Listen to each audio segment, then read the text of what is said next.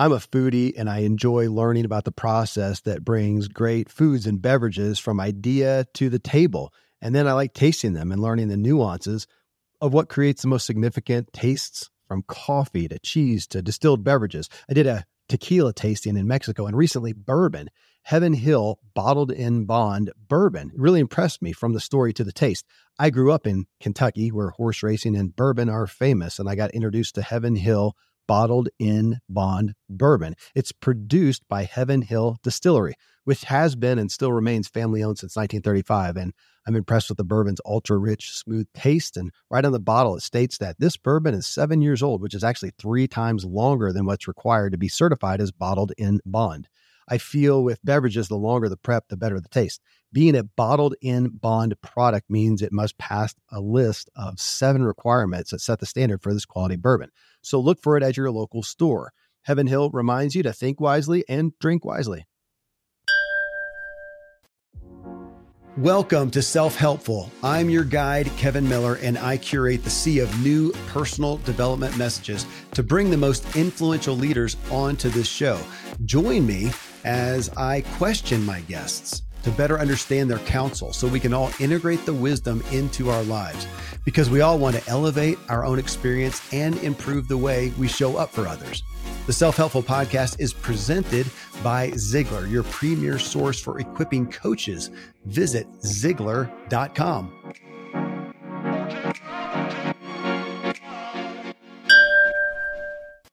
Hello, self helpful listeners. In this episode, what to do about the threat of diabetes.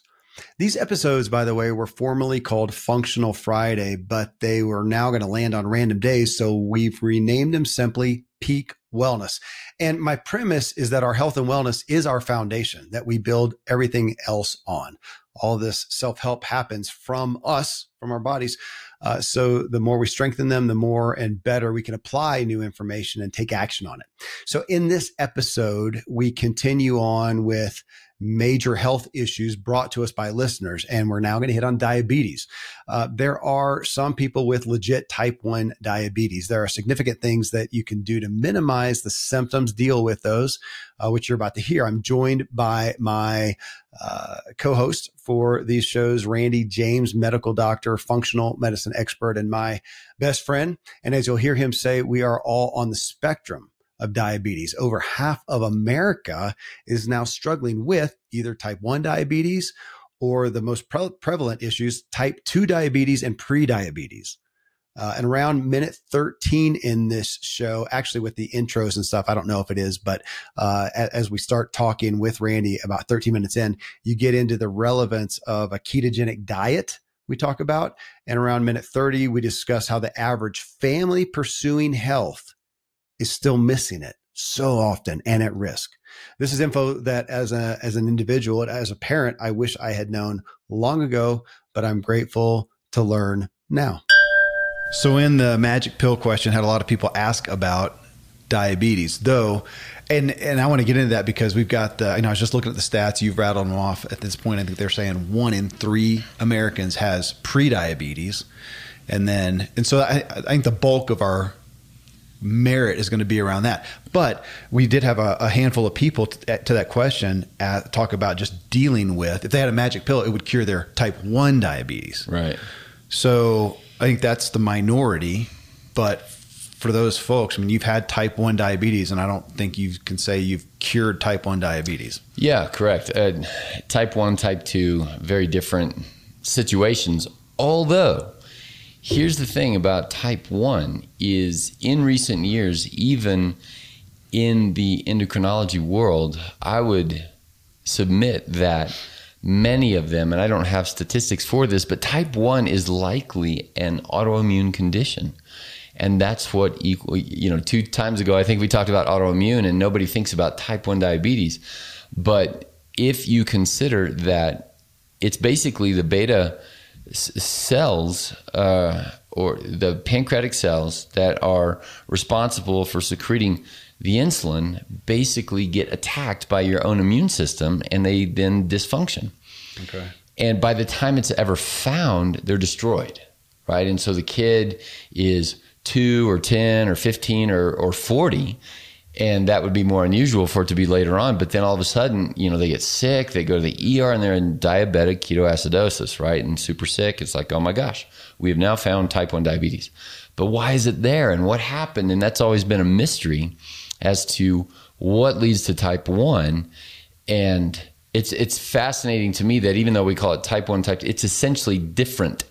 These are different pathological processes, but type one, you know, could theoretically be thought of as as an autoimmune condition. Some of them, and so why don't we screen our, you know, at what age? At one, at two, at three, to screen people for antibodies to the pancreatic beta islet uh, islet cells, and and what would that then would we find pre type 1 yeah. people and okay well what's triggering the immune system to do that there's a connection to dairy interestingly there's and and then we go right back into well what's the nutrition is there stressful environment at home is there abuse is there and we don't know yeah.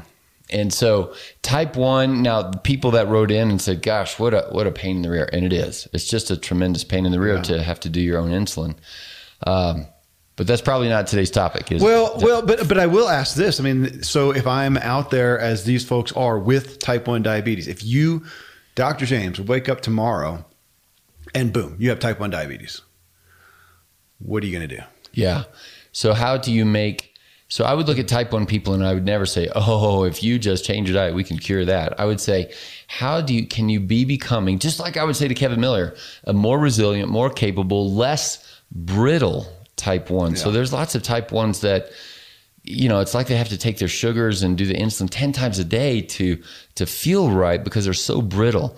They're so and they have to keep changing their sugars all or their their dosing regimen all the time. And these days we have continuous glucose monitors and we've got, you know, the patches on your arm. You can always know what your glucose level is. Yeah, I'm used to seeing now people, you know, you go to eat over here and we're going to get sushi and they look at, okay, I'm going to order this. Based on that, I'm going to dial up. Yeah. Mm-hmm. And now they wear it on their belt. Yeah. They dial it in. The machine does it automatically. So these are the insulin pumps. Yeah. You know, so it's it's it's amazingly more it, better than it was in the past. And so the, the technology there, and it's good to be an American with good. I was going to say, so so thank goodness for those yes. things. But if you're wanting to be, you know, we're back to the okay. So you're you have type one. What performance level do you want? What disability right. are you okay with? We had, uh, if you, you remember years ago when we had the elite runners that stayed at our house yeah. for altitude training. Uh, one of them, one of the guys on the team, I think we only had him once or something like that, but his, uh, he was known as, he's, he's severely asthmatic. I mean, he huh. has asthma. Yeah. And so he's, you know, however old, you know, 19 or 25, I don't know what he was. And he's also, you know, heading towards the Olympics, but he, he that was his, uh, I wish I had his name. I, I didn't think about it till now, but, you know, he had a blog and everything. He says, this is what I have to do as an asthmatic to be able to do that. So all my buddies are over here on the team doing XYZ. I'm doing that. Plus, I'm doing all that. Now, he wanted a performance level.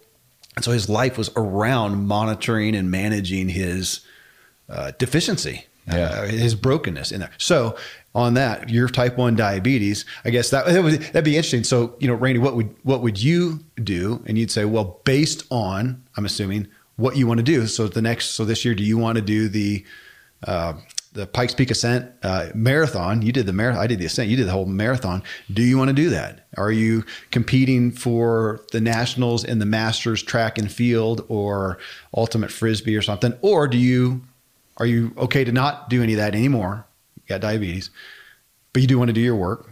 You do want to be able to do X, Y, Z. I mean, how are you going to adjust?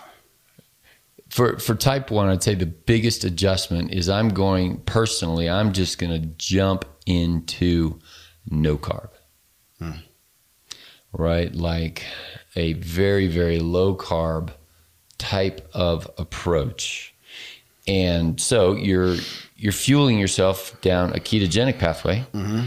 And and i and and i think the conjecture there is you will be much less of a brittle person much more resilience and capacity and less revolving around how many carbs am I eating and how much do I have to give myself and this and that and the other. And And I'm not saying by any means that that's to, you know, ameliorate everybody's problems. But if it's me and on the front side and type one, I'm to jump down that pathway of very low carb, very consistently get into ketosis, stay there, and reassess my performance. So there's things you're doing dietarily right now that you would change based on a diabetic diagnosis.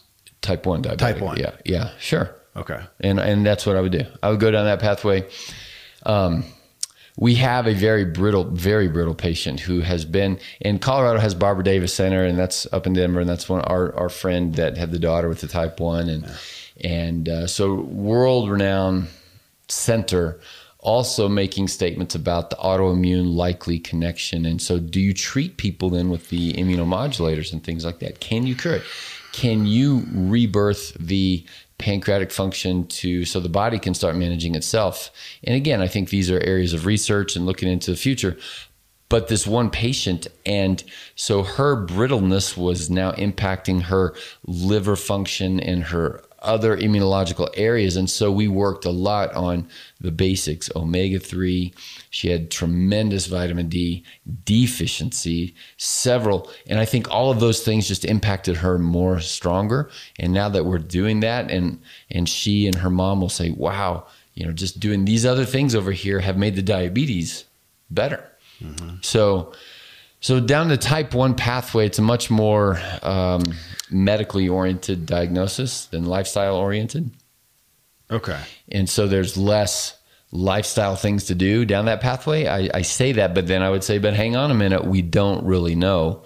And that's where I think for any type one that has never jumped down those more extreme kind of pathways of fasting, even, you know, that's a, that would be a, a really tricky kind of thing because you can't do insulin if you're fasting. Well, then what do you do? Well, that's ketogenesis. Your body, just like you, if you fast, you didn't inject any carbs into your mouth. Well, your body's flopping over to a different way of doing metabolism. Yeah. And I think that would give those people more resilience and capacity and stability. But it is definitely not a magic pill. Yeah. Okay. So then pre diabetes. And yeah, I looked at the yeah, I, I, pulled up just you know some of the Google stats. So I, I don't know. This is diabetesresearch.org. It's saying 10.5% of the U.S. population has diabetes. And that, that doesn't, it's not differentiating between type 1 or type 2 in that stat that I know of. Uh, well, let's just assume type 2. That's going to be type 2. Yeah. Uh, actually, it says type 1 diabetes accounts for about 5.2% okay. of all diagnoses. But then you come over here to the bigger one, and I think the more important one, and this is from uh, CDC uh, prediabetes, in, uh, uh, one in three Americans have Let's just go with that, right? So it's it is it's a scourge. It's a and when in early in my you know I started I was I graduated 98 so 20 years as a doc and back then you know in the zeros early 2000s an older person who back then is 60 and these days would be 80 but people would come in and say you know i don't want to have diabetes. Check me out for diabetes. I just i don't want to be diabetic. And even back then i'm saying that that is the wrong that that's that is like smoking a pack a day and saying just check me out for cancer. Just you know as long as i don't have cancer i'm okay. And i'm like well you're trying to get cancer. Yeah. this is the way to get cancer. And and then okay, there's the, the analogy of cancer breaks down. But over here, people are now normalizing diabetes and just saying, well, gosh, it's just, it's genetic. It's the way I grew up. It, it just is. Um, I'm okay with it, just like obesity. Let, let me, well, okay, I'm going to ask that. Let me ask some layman's terms thing because uh, thrown around with, along with uh, or, or around diabetes, I hear a lot of insulin resistance type statements blood sugar levels, yeah. you know, whatever. I got to eat my blood sugar. Well, that's thrown around. Is that, are we talking the same thing or yeah. are there some differentiations? Yeah. And I love this topic. This is a daily topic with multiple people and people who are listening, you know, a third of whom can be statistically in this category. Is that the patient yesterday? Didn't you say you just had somebody? Oh, well, yeah. One of the guys, uh, we, well, he, I don't want to say we, he cured like last labs I'm so like, he had type two. type two, you're in. Like you've got the defined How, diagnosis, how old guy? uh, 70. Oh, and he we we did our fast club with him and he's doing the fasting strategy low carb and all of that and so he's doing prolonged fasting and here we are you know 60 plus days later and his numbers are now non-diabetic wow. he's still in the pre-diabetic numbers but he went from the diagnosis to not the diagnosis Yeah. now, ridiculously, the American medical system will call that diet controlled diabetes. You're still diabetic, but you're diet controlled. Okay. Uh, that's like me looking at you and say, Kevin, you are Was that treated like willpower controlled lung can- not lung cancer. well, like the alcoholic? They say Yeah. once an alcoholic, always. yeah, okay. like they will call you a diabetic. Like that diagnosis will stay on there, but you're diet controlled. Okay. It's like being like you would look at me right now and say I'm an I'm a diet controlled obese person. Okay. and uh, so the ridiculousness of the American medical kind of uh, languaging there or whatever. I, I, Dave, you're cured. Yeah. Well, you are curing. Yeah. Just like you right now are curing obesity by not going down that pathway. Yeah. Well, a third of our population, that is a hundred million people, and you know, however many, um, uh, if that's just adults that we're talking about, uh, are in the pre-diabetic place with insulin resistance. So it's a scale. We talk about this all the time. You're all of us are on the spectrum of diabetes. Well, so let me ask again the big, my big ten thousand foot layman's question of here we are. Let's just take America. We're uh, more and more uh, eating less health, you know, bad lifestyle Right. choices. We're not sleeping enough. We're stressing too much. Yeah, yeah. We're doing what we're doing over here, and then we've got these categories. So you're going along, and then something breaks. And it's going to manifest Uh, in okay. some way. So this person's lifestyle is going to manifest, and they've got autoimmune issue. This one is going to have, you know, heart disease. This one is going to have, you know, whatever. Is this just? It's one of those variation uh, uh, manifestations. Is di- diabetes? Is that fair, or is that? Yes. Or are there certain things, more specific lifestyle things that are leading to that one manifestation? okay, in that particular case, are there more specific things? Well, yeah, glucose and exercise Okay. are, are for sure. But I think that your your picture there is a decent one if you're in fifth grade, right? Like it's just too simple. Okay. Because every one of those people groups that then it manifests as a heart attack or manifests as a this.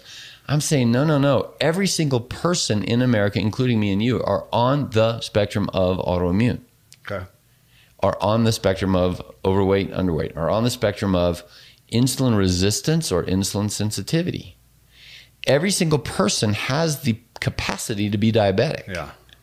Now, some are born with an increased predisposition. Predisposition. So, so we're back to the genetics. You see, you have Yeah. genetics. So, so we're all, everybody listen to this. You have a genetic uh, soup. leaning. Oh, leaning, well, okay, soup, whatever. Yeah. That is going to make you more or on that scale, more or less already predisposed. Yes, that's right, but not then- predestined. Right. But your lifestyle then is going to pull, Pull the, the trigger, trigger. or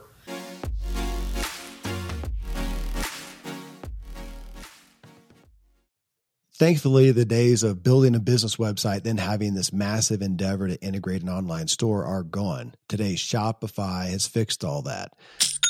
I had one business where we actually built the entire website on Shopify's platform. So whether you're just starting out or you're selling a million bucks of product already, Shopify is just the industry leader. It works the same for physical products or online and digital, and Shopify is just hands down the best out there. Most importantly, Shopify helps you turn browsers into buyers with the internet's best converting checkout. It's 36% better on average compared to other leading commerce platforms. Getting people to buy is not that hard, at least to the buying point. But getting them to actually give their payment info is, and Shopify is king in that department. They also have top tier customer service, which I think is critical. You can sign up for a $1 per month trial period at shopify.com slash Kevin. That's all lowercase. Go to shopify.com slash Kevin to grow your business no matter what stage you're in. Shopify.com slash Kevin. Most of today, you will be indoors, likely your home or your office. I am as well. Even with my treks out into the woods, I spend a lot of time inside. And we're going to take about 20,000 breaths. According to the EPA, the indoor air is two to five times more polluted than the outdoor air, sometimes up to a hundred times more polluted. At my studio, we have heat being forced through old ducts. I walk on carpet full of years of junk. No idea what's floating in the air that I'm taking constant gulps of. The solution is an air purifier, and Air Doctor is just the best. Air Doctor filters out 99.99% of dangerous contaminants and allergens such as pollen, pet dander, dust mites, mold, bacteria, viruses. They do it so it, your lungs don't have to. Air Doctor comes with a 30 day money back guarantee. So if you don't love it, just send it back for a refund minus shipping. Go to airdoctorpro.com and use promo code Kevin. And depending on the model, you'll receive up to 39% off or up to 300 bucks off. Exclusive to podcast customers, you will also receive a free three year warranty on any unit which is an additional $84 value. So to get this special offer, go to A-I-R-D-O-C-T-O-R-P-R-O dot com use promo code Kevin. AirDoctorPro.com, promo code Kevin. Everybody's got a loaded gun for everything. Right. And we're all going to die. So everybody has the capacity for skin cancer, but if you're a Caucasian, you are more predisposed to skin cancer compared yeah. to other skin types. Yeah. And if you are born Native American, then you are genetically more predisposed to the kind of thing that leads to prediabetes, diabetes, obesity than compared to the average somebody else. Which, again, for those of you, you know, if you haven't heard the other shows, I have uh, two uh, adopted kids who are Native American, and and I, they have issues. I'm one of them, right? So I have a, they I'm would card sc- carrying. They would scoff at you. Uh, I'm one one hundredth Cherokee. They're Chickasaw. They're hundred percent. Uh, but that's that's my point. I am less predisposed than they are right. based on that genetic whatever. Well, so again, they came so they came out predisposed already. Now they both were born and raised initially on the reservation, so they were not only predisposed, then they were then put, they began the lifestyle. They began the lifestyle. That's right. And so their trigger was being pulled. My little That's one right. for four years, my older one is still in it. You know. Uh, but my skin type compared to yours is less predisposed to skin cancer because of my Native American okay. heritage compared to your Northern European, whatever, if you know. And you know, and that would be true across the board for everybody, mm-hmm. and and diabetes. And now, you know, so the genetic piece and and the genetic code, the human genetic code in 1999 and 2000 was when, uh, you know, giant news announcements, Bill Clinton, several billion dollars investment. Hey, we, we cracked the code. And everybody thought, okay, we're going to cure diabetes. We're going to cure cancer. We're going to cure everything. And, and what they found was everybody can be pre diabetic. And there's dozens of genes that are related to the predisposition to diabetes or not. And when you start looking at the permutations of the genetic, you know, the way we're all put together, it's infinite complexity. So there, you are not going to do precision medicine based on genetics. But it's stupid. It is. The, the concept is stupid. Stop eating this. Is, this. this here, let's get spiritual because we're, we're, we're talking this morning about. Um, or no, it was yesterday about uh, predestination, right? So, folks, here we're gonna get we're gonna get uh, Oh boy, are we going to solve the, it? Go, go, down the Christian. Well, that was the, the, discussion there. Do you believe in predestination, you know, or, or free will? Or free will? Can I uh, can I pursue and accept and acknowledge God, and then can I willfully abandon God and lose my, you know, salvation? And of course, we side on the side of free will. So whatever you think about that spiritually, and if we just lost you, uh, sorry. But on that, so diabetes, you mean seriously, you're going to give me a medicine or something like that that keeps me from being, do I can pound enough donuts to give myself diabetes no matter what med, but it's terrible. I don't want that. I don't want that band-aid. No, Americans do want that. They want it very desperately. That's the magic pill question is. Well, some do. All right. But most, and I think we're talking to people in our audience of the people like, no, no, no, I'm willing to, you know, temper my donuts to give my body resilience and capacity. But if we're eating in a way, so if America's eating as they are right now, going along, same lifestyle choices, same lifestyle style design that's that's leading towards death and illness and and handicap, and now we get a pill that stops the manifestation of diabetes, Okay. Yeah. that does not mean there's there's no health in that. That I was going to say it does not have much of an impact on resilience, vitality, capacity. It just is going to band aid that one it's going to keep you from that. Yeah, from that from fall- the depths of that the section depths of but your pathology. but your yeah. performance physically, psychologically don't is going I- to be just as declined. I I would say, gosh, I, I think resilience and capacity is a better word than performance. Okay. It just Well, capa- so capacity. So, so that's Okay. it. So if I'm sitting here trying to write a brilliant book and I'm going to take a pill to keep me from having diabetes, uh, there's no way my brain can be at the capacity than That- if I was uh, living in a healthful way that There you go. staved off diabetes That's naturally. right.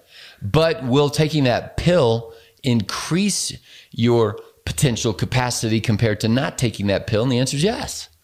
And that's that's exactly the this- healthcare system. We pay trillions of dollars. I say this is uh, high blood pressure meds. Yes. It- that I'll never. All of our medicine. I'll never forget the guy when. So you have. I'll tell the story. You have a. I mean, it wasn't a traditional practice, but you have an insurance based model, and you had patients that were seeing you as there's you're just their doc. They like you because you're nicer, and you talk with them more about their issues. But you know, it's still we're, we're you know you're going through. Then you change. Yeah. And say, no, I'm gonna, I'm here to really help people. I'm gonna help you get better. That is my point, and you're gonna pay out of pocket for it. And the one guy that said, I just rather take the pills. and and yeah, no, he, he got much better. He got off his statin medications. He had a life change. And he's like, yeah, I'd, I'd rather I'm gonna go back pill." and have my donuts and my whatever. And did, but his his but there okay, you don't want to use performance, but his capacity is gonna decline. Yes. It it can't be the best. So now we're back to what, you know, how much do you want? So Yes. if you want the highest capacity, you don't give a rat's butt about a diabetes blocker pill. That's right. If that's right, it's the best prevention is proaction, yeah. right? The best defense is a really good offense. Just be on your side of the field scoring touchdowns over here. You don't have to worry about defense eh, if it worked that let, way. let- let me let me ask this question, I, and I meant to ask it earlier. If if you know if somebody's out there, because I'm sure you've had the person, somebody is out there, somebody like like us, somebody like me, and they're exercising, and they're eating pretty clean. Can they still? I guess if they're pre, if they have some genetics, they Sure. can still be pre pre. What would be the symptoms of? I don't even know that. What are the symptoms? Of, because I mean, you know, even on the so this is the CDC. You know, it was like what's what are the? No, this is WebMD. You know, the types types uh, the causes of type two diabetes, and of course they always try to be real sensitive because they don't want to offend anybody, and they say you know it's mainly overweight, obesity, and inactive lifestyle. Those those are the main things, and what leads to those. I hope everybody listening to that has an idea of what leads. I would even, you know, it's it's it's not overweightness. The thing that causes overweightness is nutrition and exercise, and those are the same things that cause diabetes.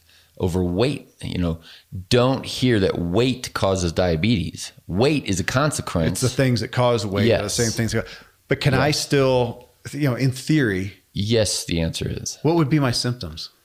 Uh, well, it depends on if we're talking about prediabetes or diabetes. So, if you wake up tomorrow and have diabetes, then it's polydipsia, polyuria, poly no something or well, these are the medical school. I you know. I'm saying, how do I feel? Uh, well, if you're peeing out your glucose, right? If you cannot, that's what high blood sugar is.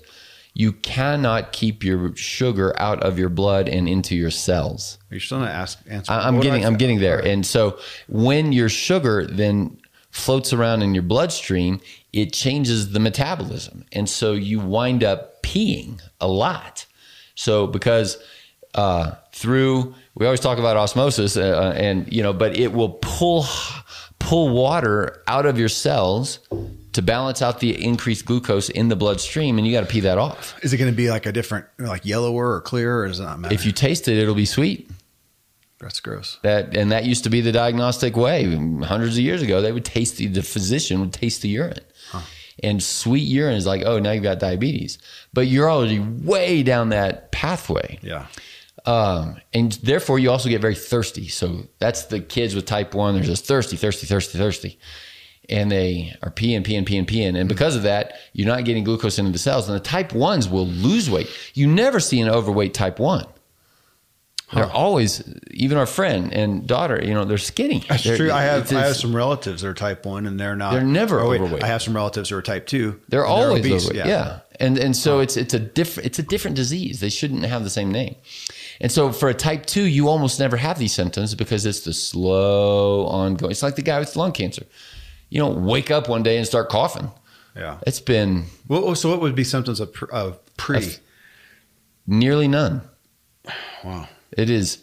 And that's Would you- would why you you, need it- a doctor to go and get the labs and interpret I was going to say, would you see it on labs? Yes. What would you see? Yes. So these are the these are the questions, and like we talked about the other day, and and we're trying to create a product where people can, you know, go and get labs like the ones that we talk about that you don't need a doctor. But so uh, your your fasting glucose, your fasting insulin, your A1C, your oral Mm-hmm. Oh, yes, this is- glucose tolerance So you've got all my stats on those, and I, I guess I. Yeah, these are the ones we do all the I think this ought to be done in everybody all the time. At least yearly until you establish points on a curve that you know you're not becoming pre-diabetic. And then periodically thereafter is what just like you can't feel the beginnings of high blood pressure, high cholesterol, or liver disease, or any of those things. And that's where we say, gosh, God has blessed us with all these great labs that we can do. Um, and now there's there's they're starting to develop insulin resistance markers. So each of the labs kind of compete. Well, here's our proprietary algorithmic numbers of how we so we use the quest one that has an insulin resistance marker. But then so then once you get deeper into that rabbit hole then your physiologists will start to debate about the best ones. But for people out there in general your fasting glucose i would argue in general for people ought to be under 90 and different labs will you know call normal you know they'll draw a line at most of them will say at 99 Yeah. and i'd say under 90 would be a better indication. And an a1c uh, under 5.4 is a better indication and so then once you get on the other side of that what if you're 5.5 and you have a fasting glucose of 95 are you diabetic are you pre and i'd say you're becoming pre Yeah. you know i hate to tell you this kevin but in reality you're, you're pre-death and you need to buy more vitamins from me. We have people at a Bible school in our town that you know don't like to hear. they don't that. like to They hear don't that. like to hear that, that, you're, you're, you're, you're pre, and in fact, you're already dying. We could say that. I'm looking at the wrinkles on your skin, and if that continues inside your body, you're going to die. Yeah. And right, we're all on the spectrum of every single subset of pathology. And on the insulin resistance side, you have some degree of insulin resistance and you are mostly insulin sensitive. And we saw that in the lab test, although I think that was one of the areas where in you we said, huh, kind of curious. Now, if you get into endurance athletics like uh, Dave, our 100 miler guy, and his glucose levels were high, way higher than expected. And, and we don't know why these endurance people, you know, it, it when you get into the extremes of performance, then the labs get a little wonky. Yeah. Just like your BMI scales, if you're a big buff guy, you're not going to look right on on the Right. weight charts. Right. So we throw off those guys, right? Like they they need a sports medicine kind of an approach. But for the average people, you know, fasting glucose under 90, a fasting insulin under 5, right? And if if you look at the charts of what's normal or what's the statistical average, you know, if you're at 11 or 15, I would be screaming at that person, man, you know, what if your goal in life is to be becoming pre-diabetic and insulin resistance, you're on that pathway. Okay. So good job. That, okay, and that's what I that's what I want to ask. I'm actually going to timestamp this uh, to tell people in the intro because if let's take the average. No, it's not. Let's well, yeah, the average American family. okay. But I'm going to preface what I'm going to say is average. You know, the, this is an educated, decent income. You know, these are intelligent people. I've, I'm trying to be politically You just correct. unaverage them. Well, I, I know. Okay, but these are these are people who are generally aware. Okay. they're aware of financial of what creates Okay. financial, you know, health and, and wellness. It's an aspiring people. That's what I Okay. about, which is our podcast audience. If you are listening to a podcast like this, you're going to be in that aspiring, what I'm going to call an aspiring crowd. You're you're looking for bettering yourself in general. Okay, so where do you see them? because we've talked about people. We're not going to name them here, but you talk about a family, and you, you you're you're kind of angsty with them. Look, they they know they know good things. These are intelligent people.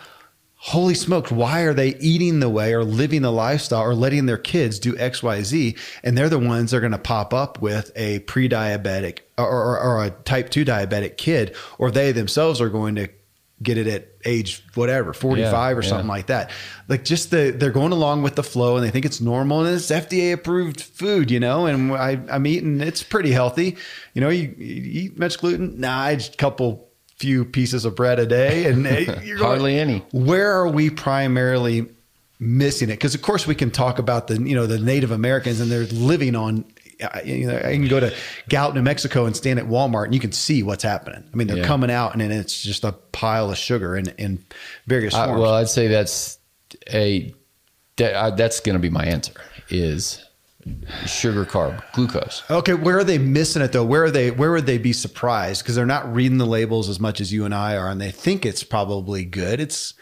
gluten free, or it's you know low fat, or it's whatever, and they have no idea the amount of what just sugar that's in Yeah, processed the, food. the, the the breakdown of your uh, percentage of carbohydrates. I would say it this way: that most of those people are over sugared, over carbed, and it's in all of those areas. You know, the the basic meal prep uh, that that winds up being there's always a rice, a potato, a bread, a a carb.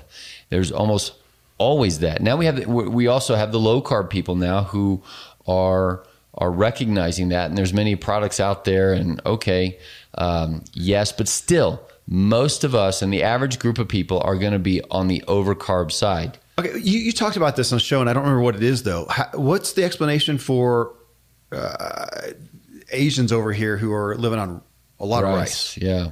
and they're not obese, and they're not pre-diabetic? Yeah, uh, actually, so the numbers are they're probably in terms of the percentage of change of the, recently are are right equal with us in Japan. Probably not so much in China, but the percentage of change now that Western mindset, fast food, those kind of things, and uh, the way that the, so for rice production, the processing um, is changing even what's going on with them. And they're not overweight, but there's a lot, a lot, a lot, and and even the Asian predisposition.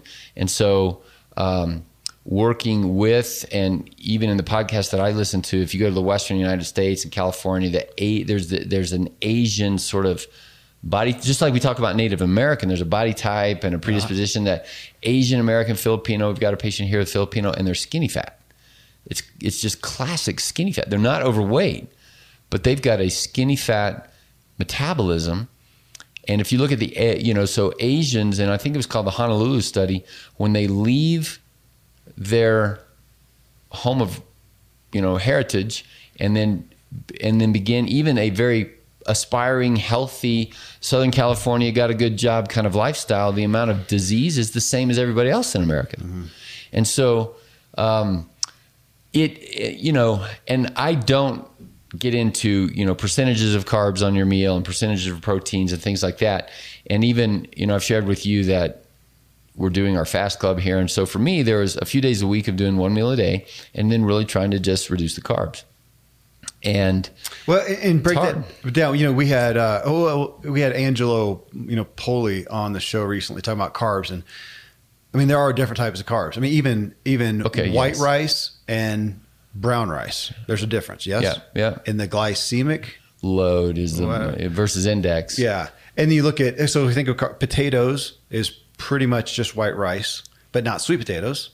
correct Right. or even the blue potatoes and new potatoes Are different better. from the classic giant russet potatoes Okay, you got Or- pa- regular pasta. You got regular pasta. Then you got whole wheat pasta, and then what you you guys use what we do, I assume, the rice pasta. uh-huh So a better a, a better carb. no it's not No? no Not the rice maybe pasta? even worse than Oh, the whole wheat. yes Oh, great. Okay, I didn't know that. Well, and even when you you go down the all this whole grain goodness is it's too much. But even within that, you know, highly processed flour versus less highly processed flour, and if if somebody said, "Well, what is the best way to eat these carbs?" and you know, you've got a sweet potato versus a, a russet potato, and the ancient grains versus the highly processed Right. grains, and I would say, yeah. And then you go down sourdough versus the other way. Uh, yeah, I was to say like with, with bread. I mean, obviously there's you know whole wheat bread. I, that's what we had Roman meal whole wheat bread, which you know not just b- brown, brown white bread. Yeah. and you know, but now today you've got, and I don't know. I, I look at it and question, but you got like a wasn't it Famous Dave's or there's some what the brand of bread that's all the seeds and nuts and Uh-huh. Yeah, and uh, has Ezekiel brand and well Ezekiel, which has sprouted, I- and that I'm Uh-huh. to understand that that's better, yeah. but we still got carbs. Now that that's But is it better if you eat it every day? and and how much and how And much how much? how, Yeah. how much quantity and and cons- frequency quantity and frequency Yeah. of carbs but that's one type of carb then we've got the carbs of fruit and vegetables i mean those are Well, yeah, almost everything will have a carb except meat, straight up meat or straight up coconut. that's true because even beans are a protein avocados will have carbs. in them. aren't beans like a protein carb combo Yes, um, but beans are, are pretty high in carbs, legumes, yeah and that that's what I mean. That our culture has just been built on carbs, and then it went low fat in the seventies, 60s, 70s, 80s, and then it went high carb in the 60s, 70s, 80s, 90s, and in the 90s we kind of had l- beginnings of low carb paleo. Well, now we're nearly 30, 95, 05, you know, 25 years later, and a third of us are diabetic, pre-diabetic. So it right along with that is a dramatically lowering consistency of exercise. yeah yeah And those are the two chief issues.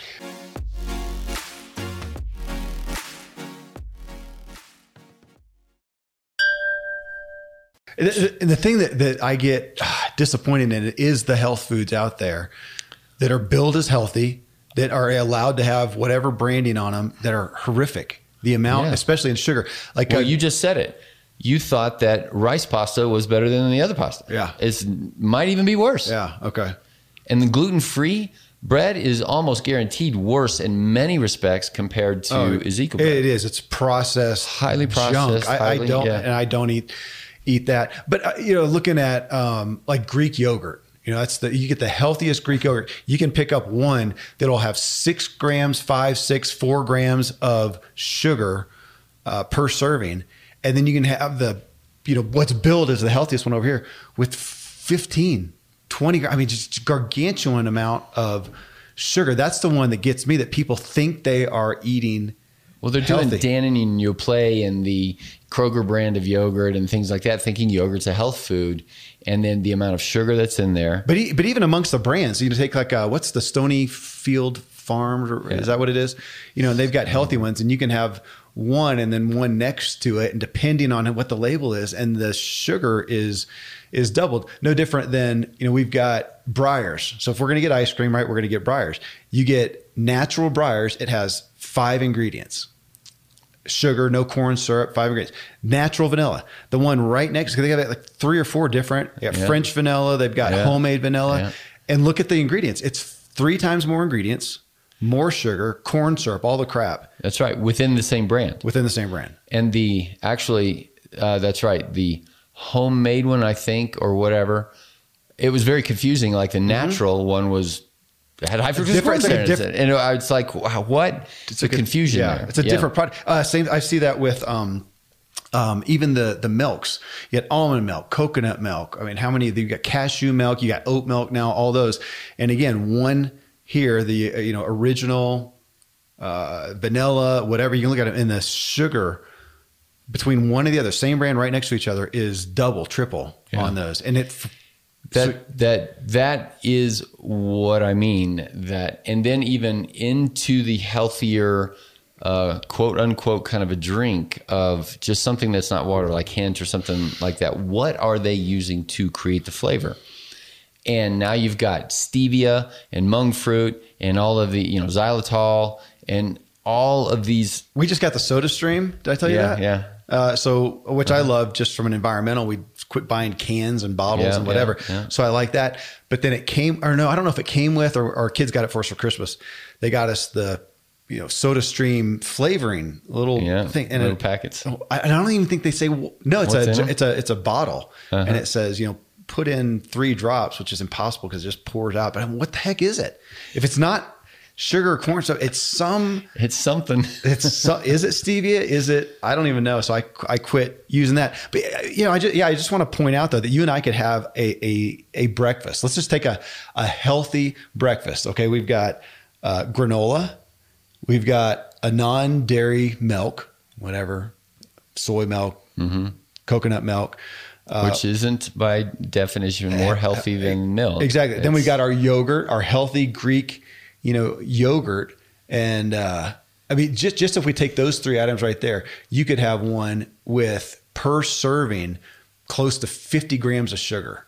Well, you left off the healthy fruit juices.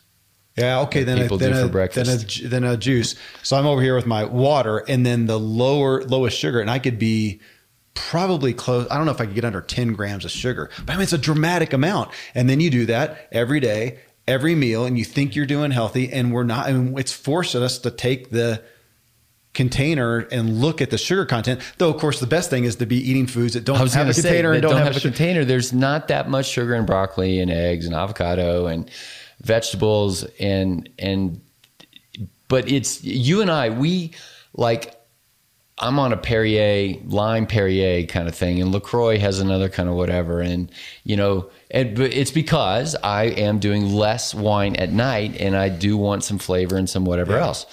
Well, I could choose, try to choose to be satisfied with water and just you know be done with it.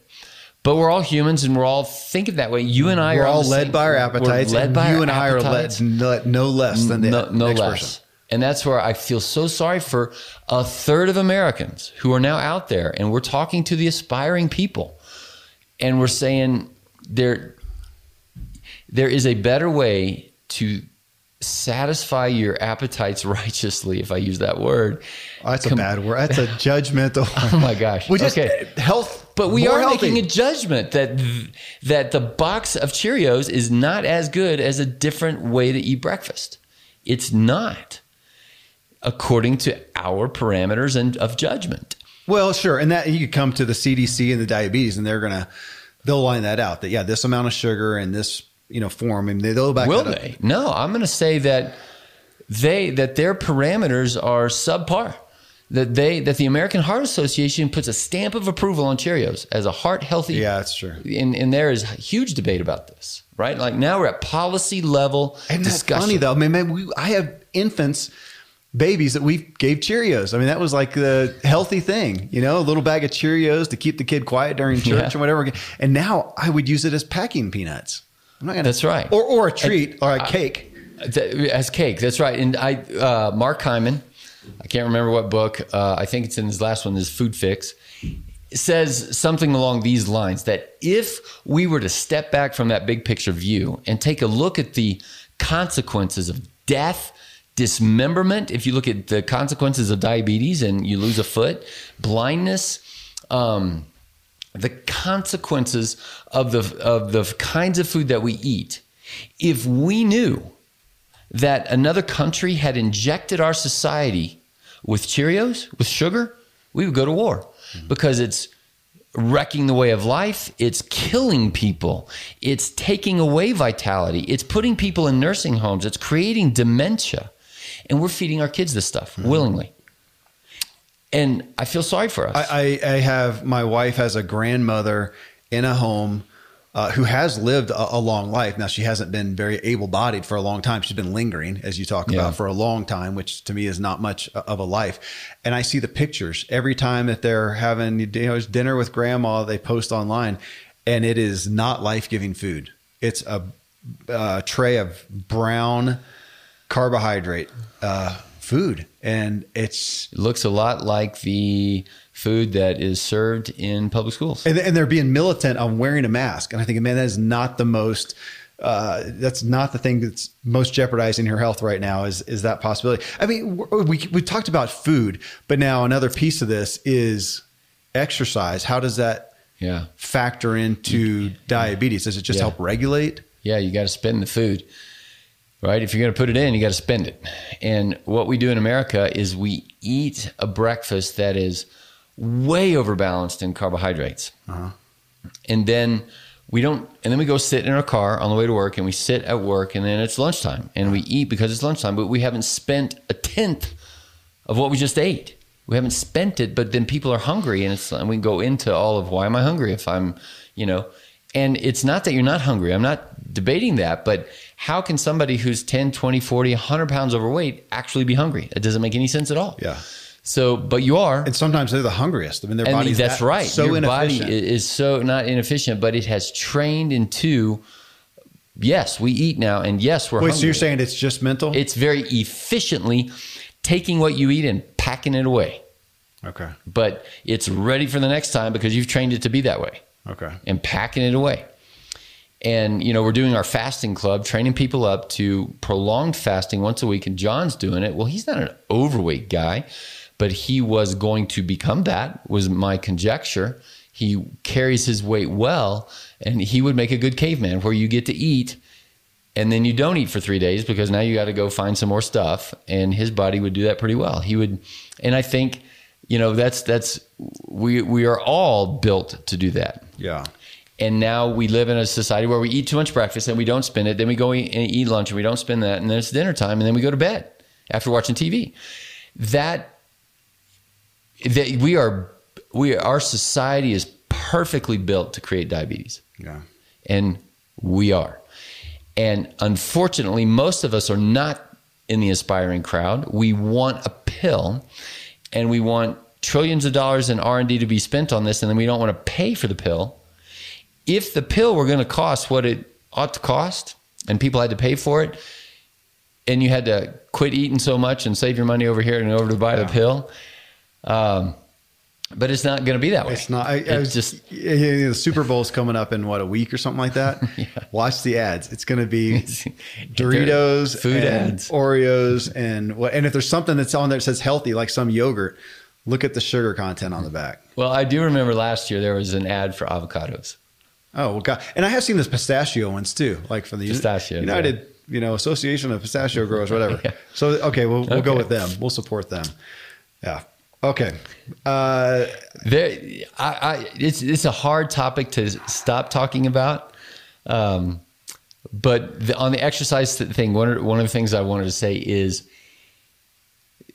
lean muscle mass for people to understand that lean muscle mass. You know, we do a BIA, Yeah. right? That's going to measure, and it's complex to do a you know how much body fat do you have and the content and that kind of thing. But to know in in the opposite of lean muscle mass is the skinny fat. Somebody who's not technically overweight, but you got you know cellulite kind of stuff. And and I tell women sort of jokingly, what you want is a bigger butt the lean muscle part of that, not the fat content. Oh. You want a bigger core because your glute, back, quad, hams, th- that is your core. Well, they even talk about that if you want to build muscle, bodybuilding or whatever. One of the it's almost like a catalyst is quads and glutes, isn't it? For some reason, because it's so big, or Well, eh, well, I don't know. I don't know about bodybuilding, but in it is your total amount of lean muscle mass, mass is taken in whole an endocrine organ. Endocrine meaning hormonal. It is a part of the control mechanism of insulin resistance and sensitivity. Hmm. Because muscle is highly sensitive to insulin. Why? Well, because when you exercise your muscle, you're you got to get glucose in there fast and efficiently. Are you saying more muscle is a hormone regulator? Is that what you Yes. Yes. Not heard that. No, you haven't. And and you know, and people don't think about that about it that way. It's think of a waterbed and how sloshy it is. Remember the 70s and a lot of people had waterbed. I had a friend with a waterbed and he had no baffle in it. I'm like, how can you stand this? Because you move and it wiggles around. That's America with their insulin glucose. They're flopping all over the place.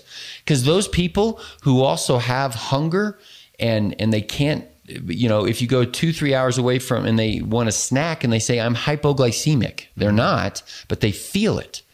Right? So they're they they've got pounds of extra energy stored on their body, but in that moment they feel low energy and they got to go get a snack. Yeah. That's like that waterbed sloshing around from hyper to hypo, from hyper to hypo. And you put a baffle in there. That's what reducing your carbs. That's what exercise is. Lean muscle mass is a big baffle. It removes those. And that's what you and I go to say. You ought to be able to go three days and and we have and you can still exercise. It doesn't kill you. You're not going to die. You might have a wave of hunger but then you go on. And many americans can't do that. They wouldn't die but they would feel very very bad. That's that waterbed sloshing. withdrawal yeah. They, they go through withdrawal. And part of that withdrawal is lack of lean muscle mass which means lack of the appropriate kinds of consistent exercises that creates lean muscle mass I hope that does justice. I know there's so much. I think people get. I mean, it's a great show. I think to send to people who are not aware of what is causing this. Yeah. Yeah. All right, friends, this should give you some key understanding of your own diabetes risk and what you can do. Coming up in our next uh, episode on peak wellness, we hit another big issue brought up by this initial question that I asked. If you had a magic pill, what health issue would you most like fixed? And this one's just on food, the issues around food, eating healthy food, not eating too much, things like that. And we start off by showcasing how food is really our greatest and most lethal drug. And we're all addicted. Me too. Absolutely. So we're trying to manage that addiction. Uh, we're not going to eradicate it because we can't stop eating food. But our hope is to upgrade the addiction to less harmful sources. Friends, thank you for tuning into Self Helpful, where I curate the sea of new personal development materials and help you integrate wisdom into your life because we all want to elevate our own experience and improve the way we show up for others.